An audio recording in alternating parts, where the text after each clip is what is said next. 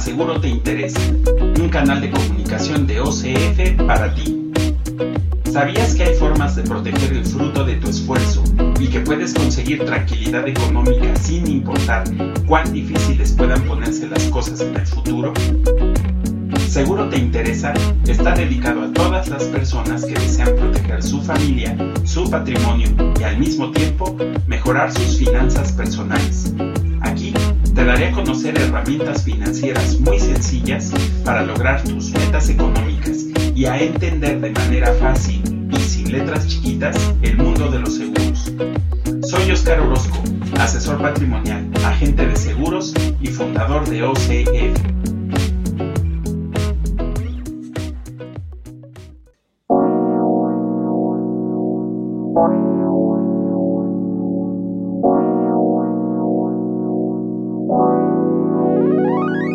Es un gusto en esta ocasión poder platicar con nuestro amigo Fidel Gutiérrez.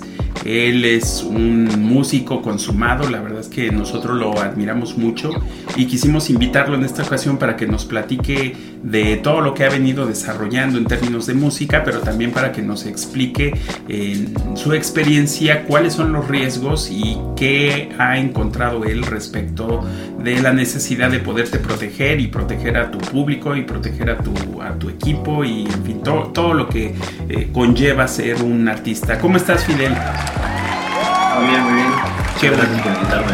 No, Me muchas, gusta saludarlo como siempre. Muchas gracias a ti por prestarnos estos minutos de tu tiempo. Pues mira, me gustaría comenzar esta plática, Fidel, eh, pues que tú nos, nos cuentes un poquito de ti, cómo fue que llegaste a la música, en qué consiste tu proyecto. Platícanos un poquito para que la gente te vaya Mira. conociendo.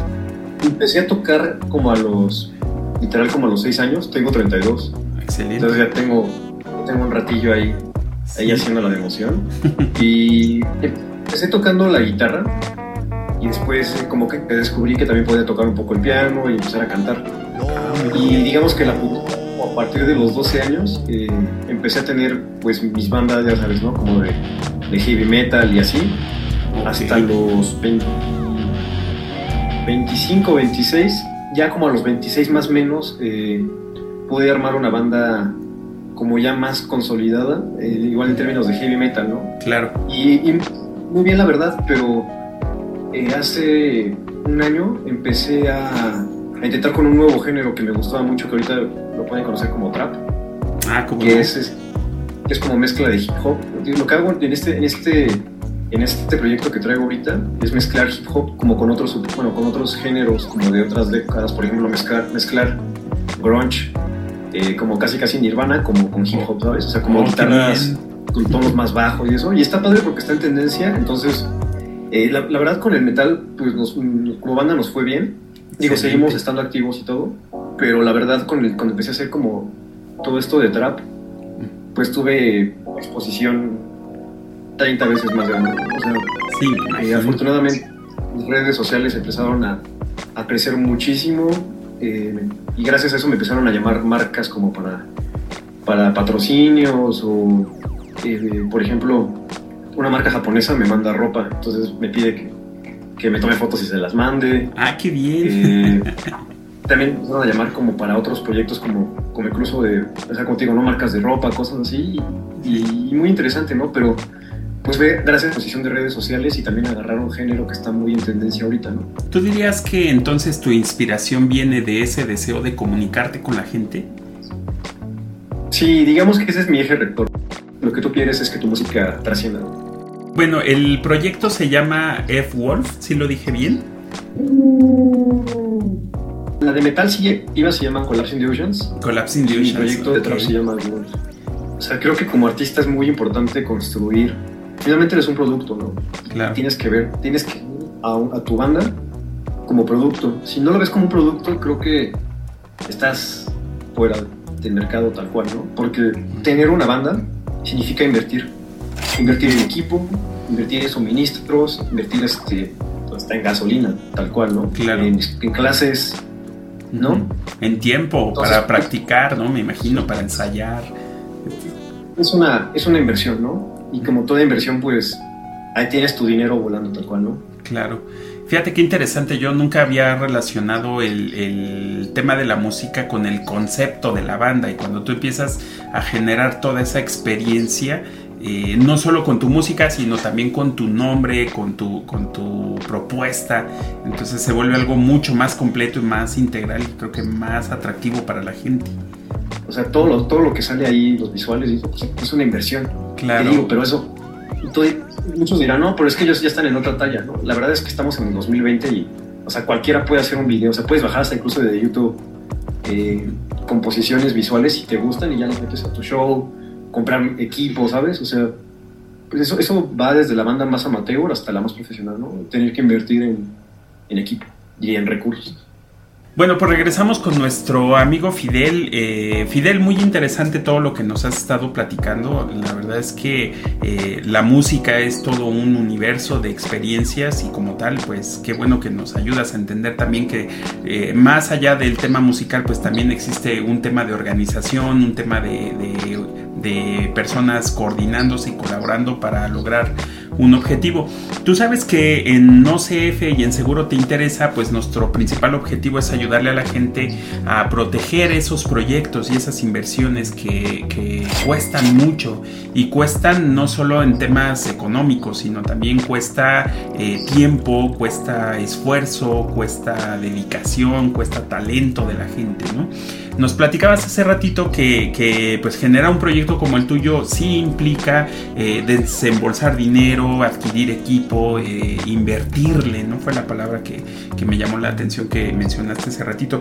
Me gustaría que nos platicaras pues cuáles han sido tus experiencias, qué, has visto tú, a qué se ve expuesto un, un, artista, a qué se ve expuesto el público cuando va a un, a un concierto. ¿Te ha tocado ver alguna experiencia donde dijiste, híjole, si aquí este señor o yo hubiera tenido un seguro o, qué bueno que tengo un seguro, te hubiera, te hubiera ayudado?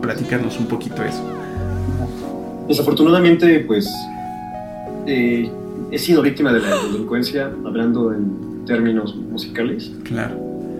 Eh, y, no, y no conozco a una sola banda así cercana a mí que se haya podido deslindar de, este tipo de cosas, ¿no? O sea, todos mis, amigos cercanos que son músicos, todos han tenido algún problema, ¿no? Desde les han robado equipo o que en el pleno show les han roto cosas.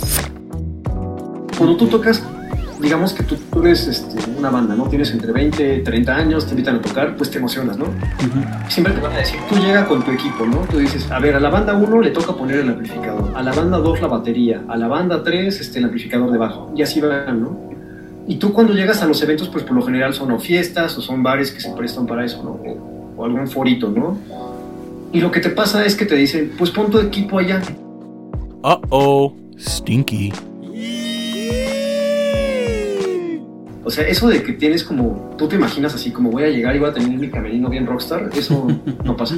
No, la, verdad es que eso, pues yo creo que hasta incluso de artistas grandes que vienen a festivales, pues les ponen una carpa, ¿no? y ahí tienen como sus cosas, pero eso de que te imaginas como las películas así de mi cuarto especial y, llegas y 40 botellas de casi de, no sé, de ron y, y eso, no pasa, ¿no? La verdad es que no pasa. Lo que te dicen es, acomoda tus cosas ahí. Entonces tú dices, aquí, tú, pues sí, te dicen, pues sí, acomoda, ¿no? Así, puta, voy a dejar mi guitarra, mi pedalera, mis cables, ¿no? Yo creo que por muy, ¿cómo se puede decir? Austero que sea tu, tu gear, o sea, tu equipo, mínimo van a ser 4 mil pesos, ¿no? Así el más, el más barato de, de un guitarrista, ¿no? O sea, ponle que una guitarra de 2.500 pesos, una pedalerita de unos 2.000 y lo demás en cables, ¿no? Y eso me estoy yendo así a lo más... Así a lo básico. pues más apretado, ¿no? En un escenario, yo creo que promedio, una guitarra más o menos decente te cuesta unos 5 mil pesos, una pedalera no baja de unos 3 mil, los cables, por ejemplo, un cable mientras más largo, pues aumenta el costo y tú siempre quieres tener cables largos para poder andar en el escenario y no estar así, ¿no? O sea, mínimo ya tienes una inversión ahí de unos 10 mil pesos, ¿no? Fácil. Y eso siendo solo el guitarrista. Ahora imagínate que, pues, que va el bajista, a veces, hay, bueno, por lo general tienen dos guitarras, todavía falta el vocalista, el baterista que lleva igual los platillos, ¿no? O sea, un platillo vale, puede costar 1500 pesos, ¿no? Entonces, imagínate que tú tienes que dejar tus cosas. Así tú, pues tú dejas las cosas ahí. Y es muy, pero muy común estás en el evento y de repente, no, pues ya terminó de tocar tal banda. oye, ¿y mi guitarra? No, pues no sabemos. Y siempre los organizadores son como, no, pues les dijimos que cuidaran sus cosas, ¿no? Claro. Y tiro he visto que les roban pedaleras, que le roban el amplificador. Oh no. Lamentablemente es muy triste que la escena musical pase eso, ¿no? Y no falta pues el- los chavos que ven y dicen, mira, ya estos güeyes están allá echando chela, ya tocamos nosotros, porque siempre pasa eso, ¿no? Pues digamos que una banda empieza a las 7, otra a las 8, otra a las 9, otra a las 10. Y cuando tocan, digamos, los de las 7 dicen, pues yo no me voy a quedar al final del evento, ¿no? Yo toco y me agarro mis chivas y me voy. Ujú. Entonces, ahí en, es- en esos, en esos lapsos es donde tú estás tocando y dices, ah, pues son las 7 y voy a tocar hasta las 10. Pues vamos a los tacos, vamos a echarnos unas chelas acá. Y en esos pequeños descuidos es lamentablemente donde la rata Sí. pues agarra pa- para volarse estas como, como, no sé, como estos micro robos, ¿no? Porque no es de que te roben todo, pero siempre es muy que pase, ¿no? Y te lo juro que de repente hasta vas a buscar a los güeyes y dicen, ay, no, perdón, ay, ups, sí es que pensé que era mía, ¿no? Entonces, pues tú dices, y yo como artista, ¿cómo protejo mi equipo, no? O sea, ¿cómo protejo mi inversión, como te digo, no? ¿Y Eh, qué haces, Fidel? ¿Compras un candado más grande? ¿Te, te llevas a tu, a tu siberiano y lo te sientas junto a la guitarra? ¿Qué, qué, qué haces? ¿Cómo, ¿Cómo proteges tu inversión? Lamentablemente no hay forma de protegerlo, ¿no? O sea, yo lo he visto, creo que ni una sola vez, que alguien se quede a cuidar, o ¿no? Como que todos dicen, ah, ahora sí que aplícale de soy chavo y se me hace fácil y dejan las cosas y se van, ¿no? Lo que hacen muchos es tener como el equipo para tocar y el equipo para estudio. O sea, tienes como tu guitarra más... No se puede decir, tengo dos guitarras, una me cuesta 8 mil pesos y otra me cuesta 30, ¿no? La de 8 mil pesos es la que, me, la que me llevo de batalla, ¿no? Ujú. Pero hay veces que te toca un show grande y dices, pues es que no me quiero llevar mi guitarra, la chafona, me quiero llevar la, la no sé, la Gibson Les Paul Gold Top, ¿no? Ok. Y esas valen como 30 mil pesos, ¿no? Ujú. Entonces, pues, puta, ¿no? Y aparte, pues a veces, lamentablemente también, eh, si estás en unas zonas como, digamos, de alto riesgo, pues no, a veces, hay veces que tú no conoces todas las zonas de la ciudad. No se puede que estás tocando un día en Azcapotzalco, otro te tocan Cotitlán Izcalli, otro te mandan a Los Reyes La Paz, ¿no? Sea, en el modo musical nunca sabes dónde, dónde te van a invitar a tocar, ¿no? Y a veces pasa de que pues, te pierdes. Y luego, no sé cómo pasa, pero como que los rateros siempre tienen, no sé si un chip o qué sea, pero siempre detectan quién trae algo. Fíjate que una vez, eh, con una banda que tenía, íbamos a ir a grabar a un estudio. Y de hecho, ahí te va a contar un poquito antes ese contexto. Ujú. Lo que hacíamos antes era que tú terminabas de tocar y, por, y como por según tu seguridad, pues decías, ya toqué, no me vaya a chingar las cosas la, la otra banda, o alguna banda, o alguien del staff, qué sé yo. Pues es- agarro mi guitarra y la meto a mi cajuela, Ujú. Ooh. ¿No? Como que todos los antes hacían eso. O sea, te estoy hablando de hace ocho años, ¿no? Sí. Y hasta la fecha veo que lo siguen haciendo. Van y dejan en el coche que la tarola, que el amplificador, ¿no? Ya se regresan y ya se, se, se enfiestan ahí, ¿no? Eh, nosotros antes decíamos, no, no pasa nada si lo llevamos al coche, ¿no? Pues nadie nos va a ver y nos vamos con cuidado y lo guardamos en la cajuela. Pues mal, una vez este, eh, igual íbamos a grabar y al, al bajista se le hizo fácil. Oh no. Yo tenía mis cosas en su casa, o sea, tenía una guitarra, una pedalera, o sea, eran como 30 mil pesos de inversión ahí. Y, y él, él salió por, o sea, él, él dejó su coche afuera de su oficina. Y no creas que en una colonia así como, como altamente delictiva, o sea, fue en Polanco. O sea, lo dejó ahí en Polanco, por la cervecería modelo más o menos del otro lado, y sorpresa dejó el coche media hora y de repente ya regresó y alguien le avisó que estaba el coche con las intermitentes. Y pues nos habían dado baja y le volaron sus instrumentos, los míos, o sea, se, se llevaron ahí como 50 mil pesos, ¿no? Oh no. Y pues eso está ca- cañón porque, o sea, ¿cómo lo aseguras, no? O sea, Claro. un músico siempre va a tener su equipo de arriba para abajo, eso es un hecho. ¿no? ¿Qué vas a grabar? ¿O qué vas a unas fotos? Ujú. ¿O qué vas a hacer un video musical? Un ejemplo, ¿no? Que te digas, mira, me voy a ir a... Oye, vamos a hacer un video en La Marquesa. Vamos a grabar este, nuestro videoclip en La Marquesa, ¿no? Finalmente es transportar tus cosas. O sea, siempre está como si agarraras tu cartera o una bolsa de dinero y ahí estuvieras llevando 50 mil pesos, ¿no? Sí. Porque te digo, un músico, un músico siempre va a tener eso, ¿no? O sea, como te puedo decir, pasa las fotos, pues quiero salir con mi guitarra ahí en el zócalo. Oye, bueno, vamos a hacer un video. No, pues quiero salir con mi guitarra de la marquesa, ¿no? Claro. Es el videoclip oficial, ¿no? Entonces tienes que salir acá, ¿no? Sí. De este, oye, ¿qué vamos a grabar al estudio? Pues hay que llevarnos al estudio. Oye, vamos a tocar. ¿Sabes? O sea, siempre, pues el equipo lo traes ahí en tu coche y como te digo es como traer una bolsa de dinero, ¿no? Y el signo de pesos, así, miren, aquí traigo esto. Y además muy ostentosa, ¿no? Porque el estuche de una guitarra no es como que te lo escondes en la bolsa del pantalón y ya nadie se dio cuenta, ¿no? Son vistosos, ¿no? Sí. es vistoso, ¿no? Ahora, eso es hablando de el, el robo, ¿no? Lo- Cómo el equipo está expuesto a que alguien se lo lleve y te deja sin tu inversión. ¿Qué nos puedes platicar respecto de otros riesgos? Por ejemplo, eh, la seguridad. ¿Qué, qué te ha tocado vivir cuando tú estás en un concierto y de pronto, eh, no sé si el equipo no está bien conectado, no lo instalaron bien, a, a lo mejor al cable no le pusieron una cinta para que no se despegara del piso y no te tropezaras con él, ese tipo de cosas. ¿Qué, qué nos puedes Me- me- platicar? Me ha tocado malas experiencias tanto como, como músico que se está presentando, como tanto alguien del, del, ¿cómo se puede decir? Del crew, ¿no? De la gente que está abajo ya viendo el concierto. En experiencia de mí como vocalista, eh, una de las peores que me ha pasado, y de verdad fue muy mala, eh, una vez estaba tocando en el Chopo. Ujú. Eh, pues yo me presenté con mi banda y, bueno, con la banda que tenía estábamos súper a gusto, entonces vamos a empezar. Primera canción, o sea, por lo general pues empiezas pues, con los instrumentos, ¿no? Que empiezas así la canción como que va creciendo. Entonces yo no me di cuenta, ¿no? Estaba tocando la guitarra y sí. Cuando llega el momento de cantar, ¿Sí? me pego al micrófono y ni siquiera me pegué así, o sea, estaba como, como con unos 4 centímetros. Me dio una descarga eléctrica. Pero de lo solo que, o sea, digo, de verdad fue, fue fuerte, o sea, no. Yo cuando se lo contaba a mis amigos, como que piensan así, como que me dio dos toques, así como de, ay, ¿no? Ay, Sí. no, no, la verdad, no, o sea, sí fue una descarga fuerte y fue directo a la, hacia la cara, ¿no? O sea, y ahí fue falla de los organizadores, ¿no? Porque como organizadores, pues lo que les importa es que a veces que salga, ¿no? Es la triste realidad. El organizador solo quiere, quiere que el evento se dé, que no haya fallas para que él pueda cobrar, Cobrar. Su, ganancia, ¿no? Pues la verdad es un negocio, ¿no? Si no fuera un negocio, pues no se haría. Pero pues, lamentablemente a veces el tema de la seguridad pues les vale, ¿no? Y, y eso pasa mucho cuando eres como un artista que apenas vas creciendo. Tú dices, quiero agarrar cualquier oportunidad, ¿no? Mira, si estás ya como en festivales, como por ejemplo de, de talla ya como de Ocesa o algo así, Ujú. pues ahí, ahí la verdad es que ellos tienen protocolos de seguridad muy bien implementados, ¿no? O sea, ahí no, no, no hay pues, realmente errores de ese tipo, ¿no? Pero por desgracia, cuando estás en algo más underground, siempre estás expuesto, ¿no? Un expuesto, por ejemplo, como te digo, sabes, me dio una descarga y yo al concierto tuve que cantar lejos. Porque Ok. dije, ni. Ahora sí, ahora sí que perdón el francés, pero dije, ni madres me voy a acercar al micrófono porque esto me va a quemar o me, me va a dar algo aquí. Me dije, no, no, y dije mucho metal, pero pues sí me dolió, la verdad. y yo tengo la teoría de que estaba conectado todos los instrumentos, bueno, o sea, digamos el voltaje, bueno, una planta de luz, sino que estaba conectado directamente, no sé si a algún poste o algo. Y esto yo creo que cambió el voltaje de los, o sea, de que recibían los instrumentos y también causó muchas cosas, ¿no? Cuando es un evento bien hecho, Ujú. tú generas un rider. Cuando generas el rider, pues pones como toda la parte técnica.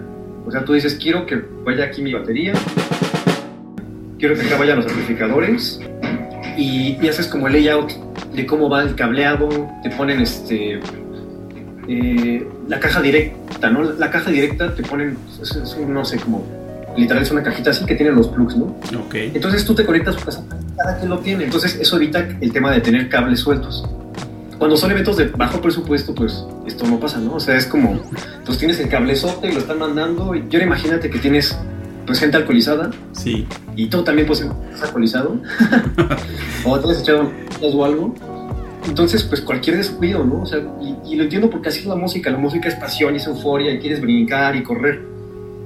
Pero lamentablemente, pues te digo, está el tema de la seguridad que muchas veces lo pasan por alto, ¿no? O sea, yo he visto amigos darse unos, unos tropezones porque como que no amarró los cables y pues dejó ahí todo, todo un caos. Y el problema de eso es que, o sea, estás expuesto, ¿no? Y te lo juro que, que si recapacito, pues con todas las bandas que he tocado, todos o se han caído o, o ya sabes, como que pisas mal y, y hasta le, le han pegado los instrumentos. Me acuerdo que una vez un amigo estaba echándose un solo Sí. y pisó un capo, en pleno solo se fue de lado y le pegó con, con un platillo a la, a la guitarra, Wow. se desafinó toda y se tronó el, el mástil, ¿no? Un problema. Como, como el tema de caerte, como pues dañar tu equipo, ¿no? Y al revés, en la parte de abajo, eh, digamos que estando como público, me ha pasado de que, como te digo, ¿no? te das cuenta de muchos protocolos, como dices, bueno, yo sé que es un negocio y hacen este evento para que el organizador se lleve una lana. Digamos que a veces los foros para lugares son de 200 personas, pero yo he visto cómo los llenan a 300, 400 personas y dices, es, pues aquí la gente no cabe, ¿no? Si hay un incendio, pues nos quedamos todos, ¿no? Ok, Eh, muy, muy peligroso. Lamentablemente a veces como que no tienen, como te digo, buenos protocolos de, de seguridad. Y me ha tocado ver desde, desde golpes o peleas y la gente, o sea, ahora sí que hasta los que iban pasando se ven afectados, ¿no? De que reciben un puñetazo o terminan en golpes, ¿no? Claro. Entonces digamos que falta hasta la parte a veces de seguridad. O sea, creo que a veces los organizadores de eventos deberían de contemplar que si es un negocio, pero finalmente un buen evento va a hacer que la gente vuelva a ir, ¿no? O sea, por ejemplo, yo una vez fui a un evento súper mal organizado, donde la gente se, o sea, digamos que se pelearon y no, no tuvieron los elementos de seguridad para poder controlar la pelea, la gente se empezó a, a- a desesperar, se, se golpearon, fue un relajo y al final volvieron a hacer eventos y la gente así de yo no vuelvo a ir a ese evento, ¿no? O sea, Sí. hasta le pierdes. En cambio, cuando das un buen servicio, pues regresas. Claro, Y es lo que dice, ¿no? Un cliente es el que regresa. O sea, tu cliente no es el que fue una sola vez, tu cliente es el que regresa.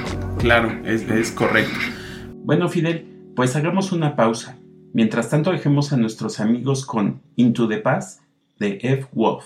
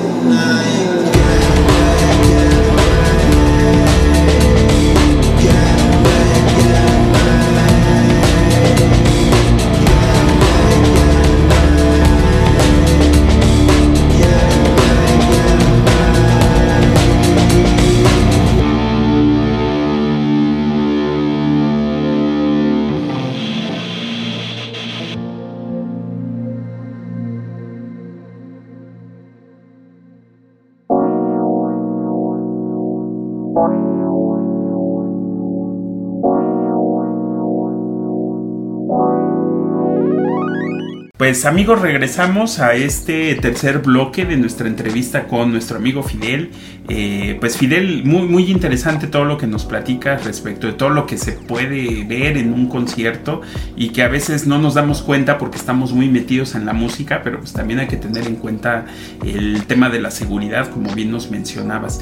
Platícanos un poquito en este tema de seguridad. eh, ¿Cuál es tu experiencia en el mundo de la música, en este mundo de los conciertos, respecto de eh, pues la protección como tal, una, protección en términos financieros, en términos económicos, en donde tú sepas que tienes un respaldo de que si ya se perdió tu equipo o de que si se generó algún accidente, pues tienes un- una institución financiera detrás de ti que va a hacer frente. ¿Es común que, que- que en el mundo de la música se hable de seguros?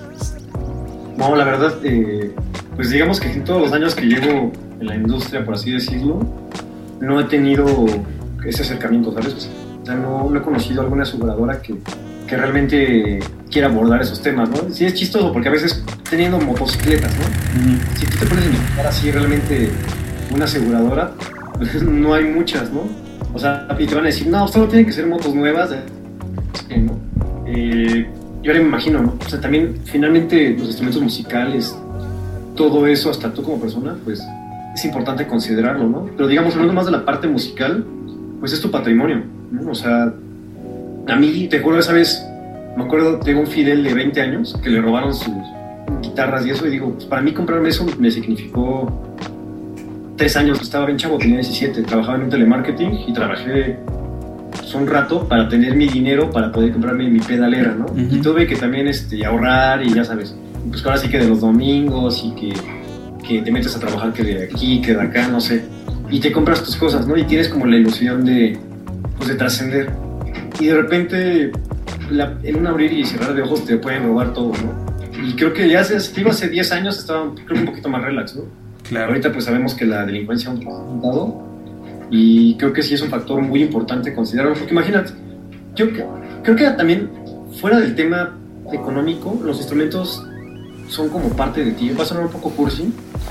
Si tú dijeras, bueno, me roban mi guitarra, me costó 5 mil pesos, al rato me compro otra. Creo que todo músico sabe que sus cosas son como una extensión de él. Es que dices, es que esta guitarra me tardé tanto en encontrarla y yo la vi en internet y la conseguí, tiene una historia, ¿no? tuve que negociar y es la guitarra que tenía, no sé, eh, John Petrucci y yo quería una guitarra así, la conseguí y el mango se acomoda a mi, a mi mano o este bajo, ¿no? O este micrófono es como el que yo quería porque lo tiene tal artista, ¿no? Ujú. Y cuando voy a grabar me da tal resonancia, ¿no? Fíjate que hasta la fecha yo me sigo, no reprochando, pero esa guitarra que, esa guitarra que te digo que me contaron, que Sí. me robaron, perdón, era una guitarra chafona. O sea, era, se llamaba Hammer y era como una copia de la, de la Gibson. Pero no sé qué tenía que, que, que estaba muy buena, ¿no? Y era una guitarra, te digo, como no muy cara, pero las pastillas que traía sonaba increíble. Y cuando me la robaron me quedé bien triste porque cuando yo grababa en estudio con esa guitarra, sonaba impecable. Y ya después junté lana y me compré pues la, la, la, la buena. Pero aún así, a pesar de que tengo la buena, digo, no puedo creer que esa guitarra que tenía me daba como, como ese sentimiento, ¿no? Entonces, pues creo que también como músicos sabemos lo que importa perder eso, porque es tu sonido, ¿no? Y es lo más difícil que tiene una- un artista, encontrar su sonido, ¿no? Y te digo, tus cosas pues te las vas haciendo, ¿no? Entonces, por lo tanto, creo que es muy importante asegurarlo. O sea, es un patrimonio, ¿no? O sea, si tú no lo ves como un patrimonio, pues está mal, ¿no? Yo sé que a veces como que la gente te dice, ah, son instrumentos, ¿no? ¿Qué tiene? Pero pues, es igual que tener un coche, ¿no? O sea, Ujú. puedes tener incluso más lana, yo creo que en la cajuela que en mi que en el coche.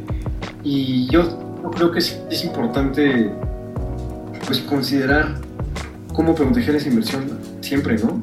E- Esa vez que me robaron mi equipo, eh, pues era mi equipo para ir a grabar. Y al perder, pues es ahora cómo consigo otra guitarra. Y ya sabes, el primo te dice, yo te presto tal guitarra. Y dices, puta, no, no, gracias, pero no me sirve, ¿no? Entonces, por ejemplo, si en ese momento, digamos que me hubieran amparado, y como un, como un seguro del coche, ¿no? Te robaron tu coche, costaba 100 mil pesos, te vamos a dar 80. Ah, perfecto. Ese mismo día hubiera agarrado, me hubiera ido al centro o en internet y me compraba otra guitarra, compraba un equipo similar, ¿no? Pero ya teniendo el dinero en la mano, pues sabes que dices, ah, bueno, ¿no? Ya. Dices, bueno, le pierdo el 20%, no sé la cantidad que sea, pero pues no es lo mismo perder el 80%, bueno, el, el total, ¿no? ¿Sabes? El 20% Y te que el digo, un- 100%. tu patrimonio y tu medio de trabajo, tu herramienta Mira, de trabajo. es que literal es como, o sea, digamos un conductor de Uber, ¿no? Tiene su, su coche, se lo roban. Si no tiene seguro, ¿qué va a pasar? Oh no. Pues se va a quedar sin chambear hasta que consiga dinero para comprar un coche. ¿Cuánto puede pasar meses? En cambio, si lo tiene asegurado, igual y se lo liberan en un mes y medio y dices, bueno, ya me compro otro coche, ¿no? Y la diferencia lo saca a, no sé, un financiamiento o algo. Creo que pasa lo mismo en el tema musical. O sea, si te roban tus instrumentos y dices, puta, pues ya me robaron mis guitarras. Voy a tener que juntar otro año para comprarme todo mi gear otra vez. entonces te dijera, no, pues toma el 80% de tu inversión o 70%, no sé la verdad en ese tema. Ujú. Pero creo que es, ¿sabes? O sea, yo creo que teniendo el dinero tan mano dices, ah, bueno, tengo un show la próxima semana y ya me dieron mi dinero ahorita, pues voy a comprar la guitarra. A decir, pues no tengo con qué tocar de aquí a un año. Claro, es muy ¿Qué es la diferente. Por ejemplo, me acuerdo del caso de, creo que fue Jumbo, la banda Jumbo, no sé si la recuerdas. Ujú, Sí. Eh, eh, hace no mucho, era cuando apenas como que empezaba a emerger todo el tema de Twitter y eso aquí en México. Ellos tocaron en la Condesa. Me acuerdo tal cual esa historia. Tocaron en la Condesa y los güeyes pusieron, en, o sea, es cierto, tocaron en un festival y del festival creo que fueron a la Condesa a echar unos taquitos, ¿no? Algo así. Y creo que alguno de ellos puso en Twitter así como, ay, aquí estamos echando los taquitos, ¿no? Uh oh. Stinky. Y pues la rata está cabrón. O sea, la rata, alguien se dio cuenta y los fueron a buscar ahí al lugar donde tocaron, perdón, a donde estaban comiendo, buscaron la camioneta y les abrieron y les robaron todo el equipo. Oh no. Y el equipo de una banda como Jumbo yo creo que debe ser fácil 400 mil pesos. Sí. Porque traen la computadora para lanzar este, secuencias, no sé si recursos de, de iluminación, de proyección. Por ejemplo, ya para producciones más grandes, tú usas otro sistema eh, de, de microfoneo y incluso hasta de retroalimentación. Por ejemplo, los, los famosos in-ears, ¿no? Unos in-ears te valen 8 mil pesos. Si tienes micro, o sea, o sea, tema inalámbrico, ¿sabes? O sea, yo ahorita me fui al escenario como el más bajo, pero digamos que en el escenario, pues, in- intermedio, que pues ya creo que es o sea, una banda que tenga tres años ya eh, tocando juntos, pues llega a ese nivel intermedio, ¿no? Donde, donde por ejemplo dices, ah, ahora me están invitando a tocar en el Alicia, ¿no? Ujú. Como a mí me pasó, entonces dices, bueno, tocar en Alicia necesito tener monitoreo, ¿no? Porque si no, pues con las bocinas no me voy a escuchar. Entonces, eventualmente la misma industria te va a pedir que conforme vas creciendo, vas a tener que empezar a comprar más cosas. O sea, eso, eso, eso es de ley, ¿no? Ujú. Artista que empieza a crecer, artista que tiene que invertir. Y pues cada vez tú ya no traes 20 mil pesos, ¿no? Ya traes que los 40, que los 50. Claro. Pues muy interesante, Fidel. Muchas gracias por esta, est- esta visión al mundo de la música y a los riesgos que se pueden presentar en esa música. Para nuestros amigos que nos están escuchando, ¿dónde pueden conocer más de ti? ¿Dónde pueden escuchar tu música? ¿Dónde te vas a presentar próximamente? Cuéntanos un poquito eso. Eh, fíjate que acabo de estar en el Festival Rocket, ah, que fue el sábado. Me invitaron de streaming y estuvo, está, está bueno, la verdad es algo nuevo para mí, yo creo que para todos los artistas empezar a, a salir en temas digitales, Ujú. eh, porque es otra vez inversión, ¿sabes? O sea, tienes que este, recursos para la proyección, que las cámaras, y otra vez llega lo mismo, ¿no? Tú quieres ir a un estudio, pues tienes que moverte con tu equipo. Y, y estoy en plataformas, eh, por ejemplo, en Spotify, estoy como F-Wolf, F-Wolf, muy bien. y, y en Instagram también estoy como igual, este, F-Wolf este, 666, ¿no? Para no perder la tradición del metal. Muy bien. Ahí me pueden seguir y todo lo que ando publicando. Perfecto. Pues muchísimas gracias Fidel por este tiempo. Esperamos escuchar y saber más de ti pronto. Y bueno amigos, pues esta fue la emisión de Seguro Te Interesa en esta ocasión con un músico ya consolidado y nos platica todas sus experiencias en este mundo de la música. Nos vemos en la próxima. Cuídense mucho. Seguro que les interesa. También puedes vernos en nuestro canal de YouTube, Seguro Te Interesa, y seguirnos en Facebook como arroba financiera Orozco. Suscríbete, seguro te interesa.